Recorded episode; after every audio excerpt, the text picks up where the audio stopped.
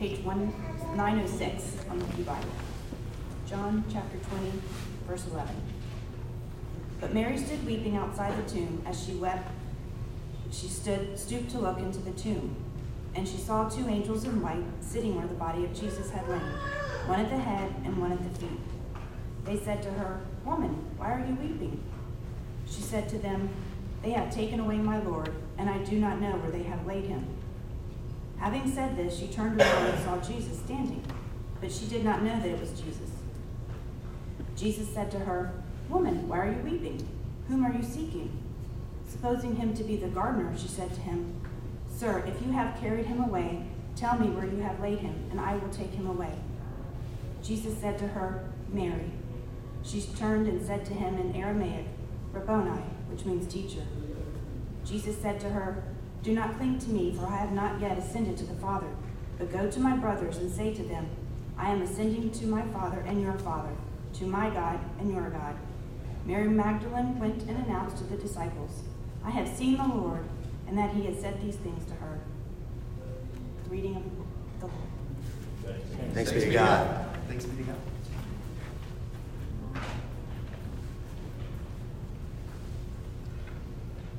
Well, this Sunday is often called in church circles Low Sunday. It's not, you know, it's not the Bible. It's not, you know, really. It's just the fact that um, churches are tired after Easter, and and um, and so not only that, you know, we had our stack show on Friday night, which was amazing, but that was a late night, and then my wife had a had, had a work thing. It was a fundraiser for a, for a Carolina Children's Charity last night as well, and that was a late thing. So so because those were late things, this is a really tired thing. And so what you're going to get today, and I'm going to warn you, don't get used to, to it, okay? But what you're going to get to, today is not a three-point sermon, but a one-point sermon, okay? Like I said, don't get used to it. No, uh-huh. I knew it was coming. I knew it was coming. I knew it was coming. That's right. You've been praying for this day for a long time. No, uh, but but uh, what a joy it is to um, um, to begin a new sermon series here, to sort of launch out uh, post Easter. Um, unfortunately, I wish it was kind of different. I wish, as opposed to Easter, kind of you know after Easter things kind of ramping. Um, you know they they kind of ramp down. I wish that they ramp up because actually, the way that um, Christians for about 2,000 years have structured their church year is actually this time after Easter is supposed to be one of the most exciting, one of the most energetic, as we literally live out the reality that our Savior is not dead in a grave. He's alive. He's alive. He's sitting in heaven right now. The power of his defeat over death, we can enjoy that right now. We can find hope right now. We can find grace right now because of what happened on Easter morning. And so, uh, so we're beginning a sermon series called He's Alive. And what we're going to do is, is uh, between now and, and, uh, and, and actually all the way through the summer up until next fall is we're going to look at the the earliest days of the church, the days just like this one, literally um, another Easter account, um, all the way through uh, after Christ going up to heaven and the earliest ministry of his church. But today we start in a really, really beautiful place. Uh, this is uh, recorded only in John in this detail. And part of the reason why you're only getting a one point sermon here is that the beautiful thing about John's great about John's gospel is in these seven verses or or eight verses, there are five or six full length sermons in here. It's just jam packed, so full of things that would feed our head, that prove that the resurrection actually happened, things that would encourage us um, that that God has adopted us. But what I want to focus on though is one thing, one detail that the Apostle John goes into great concern to make sure that we hear. And I want to look at the reality that the first person that Jesus Christ chose to show his risen self to was Mary Magdalene. Now, actually, before I jump into to that, I do want to answer a question that's going to come out of the scripture. It was one of my three points until I narrowed it down. Um, and, and people ask me all the time, well, what's this about Jesus saying, don't cling to me? You see that in verse, um, here in verse, uh, verse. Uh, see, I told, told you I was tired. Um, it's it's in um, it's in verse 17, where what she realizes that um, Christ is risen and it's him, and she goes and she clings to, to him, and people say, well, why does Jesus say, "Don't touch me"? You know, hands off. Is it because he's holy and she's dirty? No, no, no, no. We're, because what he's saying is he's got to rise to the Father. He can't stay on earth. I'm going to talk about that on Ascension Sunday. So take that concern and put it over here. Don't worry, we'll get to it in a couple weeks. But back to our point. Jesus or, or John goes at great lengths to let us know that it's Mary Magdalene who was the first person to see the risen Christ. Now, to understand why this is so important, why this is such a powerful thing that's actually happening here, we need to know who Mary is, who Mary was. Now, church tradition has held that she was a prostitute. She, she was the woman that anointed Christ with oil, um, washed his feet with her tears, started with her hair. Um, that could be true. I don't know, but the Bible doesn't explicitly connect her to those stories. But what the Bible does tell us is that Mary was a woman who was possessed by seven demons, and Jesus cleansed her. Now, what that doesn't mean is that there were literally seven specific demons. What it does mean is that she was absolutely underneath the uh, total influence of sin and of captivity. And yes, demons were part of that, right? Taunting her, tempting her, condemning her. The number seven in, in the Hebrew world is much more symbolic. It's sort of the number of perfection or, or fullness or completeness.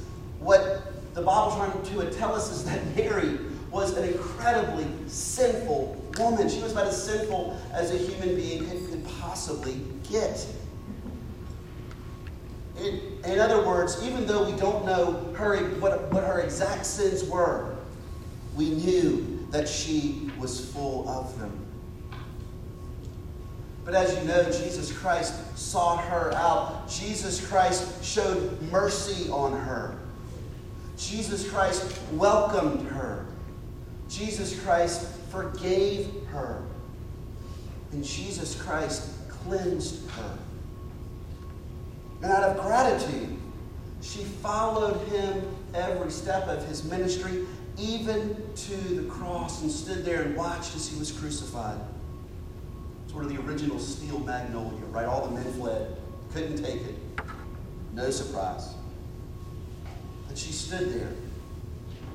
And when he had died, literally didn't appear dead, when he was dead, she took him and along with uh, with, with some others and prepared him for his burial. And there she is, the first one at the tomb on Easter morning to go and prepare his body even more. And then it was at this moment that this thoroughly sinful person that Jesus Christ first revealed himself to. And he knew her by her name. Call her name.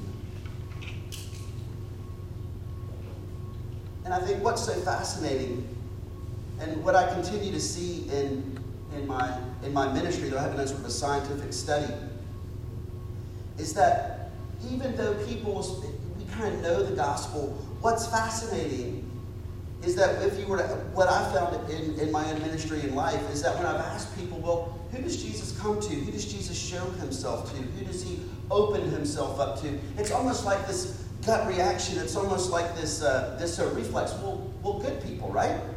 If Jesus is going to call my name, I better do something that's going to make uh, me stand out. That's going to, um, if you will, be a reward for my hard work. Jesus is going to visit the good people. Jesus is going to call the name of Mother Teresa or substitute whatever holy, generous, godly, selfless per person you want to put, put in there. It's almost like this gut reaction, right? And if we're honest, before I say, well, that's totally wrong, but, but if we're honest, that's actually kind of good, right? Because we know that um, God is holy and we're not holy, and somehow we need to bridge that gap. I mean, there's, there's, there's a rightness in that at one level, but in reality, what Jesus shows us here in this little vignette is that yes, there is a gap. But that gap is far too wide that, that the best works of Mary could ever overcome. In reality, Jesus Christ calls out the name, turns on the lights, turns on the heart of the drunks and the druggies and the adulterers and the prostitutes and the, and the people that cheat on their taxes and the people that steal, the people in prison you, me. That's who he comes to. That's who he comes to. And as I said earlier, this past April, earlier this month, marked the sixth anniversary of, of this church and of my ministry, but this July will mark the 13th anniversary of my ordination. And to this day, it absolutely amazes me that this is brand new news.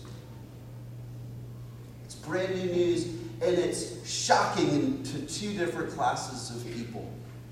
The first one that it's shocking to is maybe the ones that most of us identify with. The, that we're Mary Magdalene. That we have seven demons. That we're worse than we thought possible. That thoughts jump into our head or we've done something or should have done something or whatever it is before we even make the choice. It just kind of leaps out of us. And we look back in shame and, Lord, how could I ever do this? How could I? I can't believe I'm this kind of person. Could you ever love me?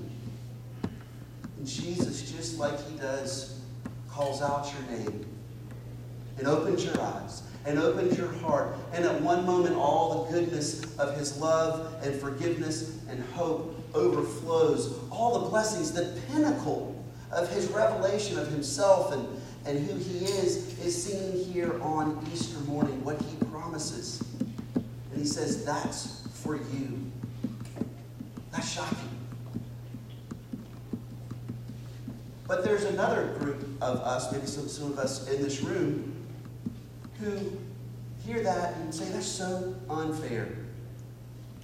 I have been working so hard. I have been doing all the things God has asked of me. I have been, been um, I have been living the life that He's called me to live. I've been giving, I've been sacrificing, I've been slaving. Why does she get the reward? Why do those sinners get it? What about me?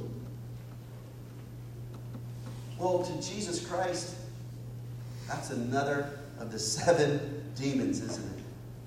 And I'm guilty of it too. We do all the right things, not out of gratitude like Mary did, but we do all the right things to make God give us what we want. To make God call our name. To make Him bless us. Because you know what? He owes us. And if you are like me in this time, if, if, if you walked in like that this, this morning, you're angry and bitter, and, and bitter at God, know that Jesus Christ is saying back to you, He calls your name, and He says, I have done all of that work for you. In, in the resurrection, I am proof positive, I am the down payment that your blessings are here, but the best is yet to come. You don't have to earn it, it's just a gift. So, on this first Sunday after Easter, to all the Mary Magdalenes in the room, which is all of us, hear the good news that Jesus comes to us right now, calls our name, opens our eyes, opens our hearts to believe that He has died for us, to believe that His resurrection will be our eternal life with Him one day, and that all that's needed is just be like Mary and cling to Him rejoice in him, give thanks, and trust that his promise of everlasting life with him is true, even for us sinners. And that is good news for us sinners indeed. Amen.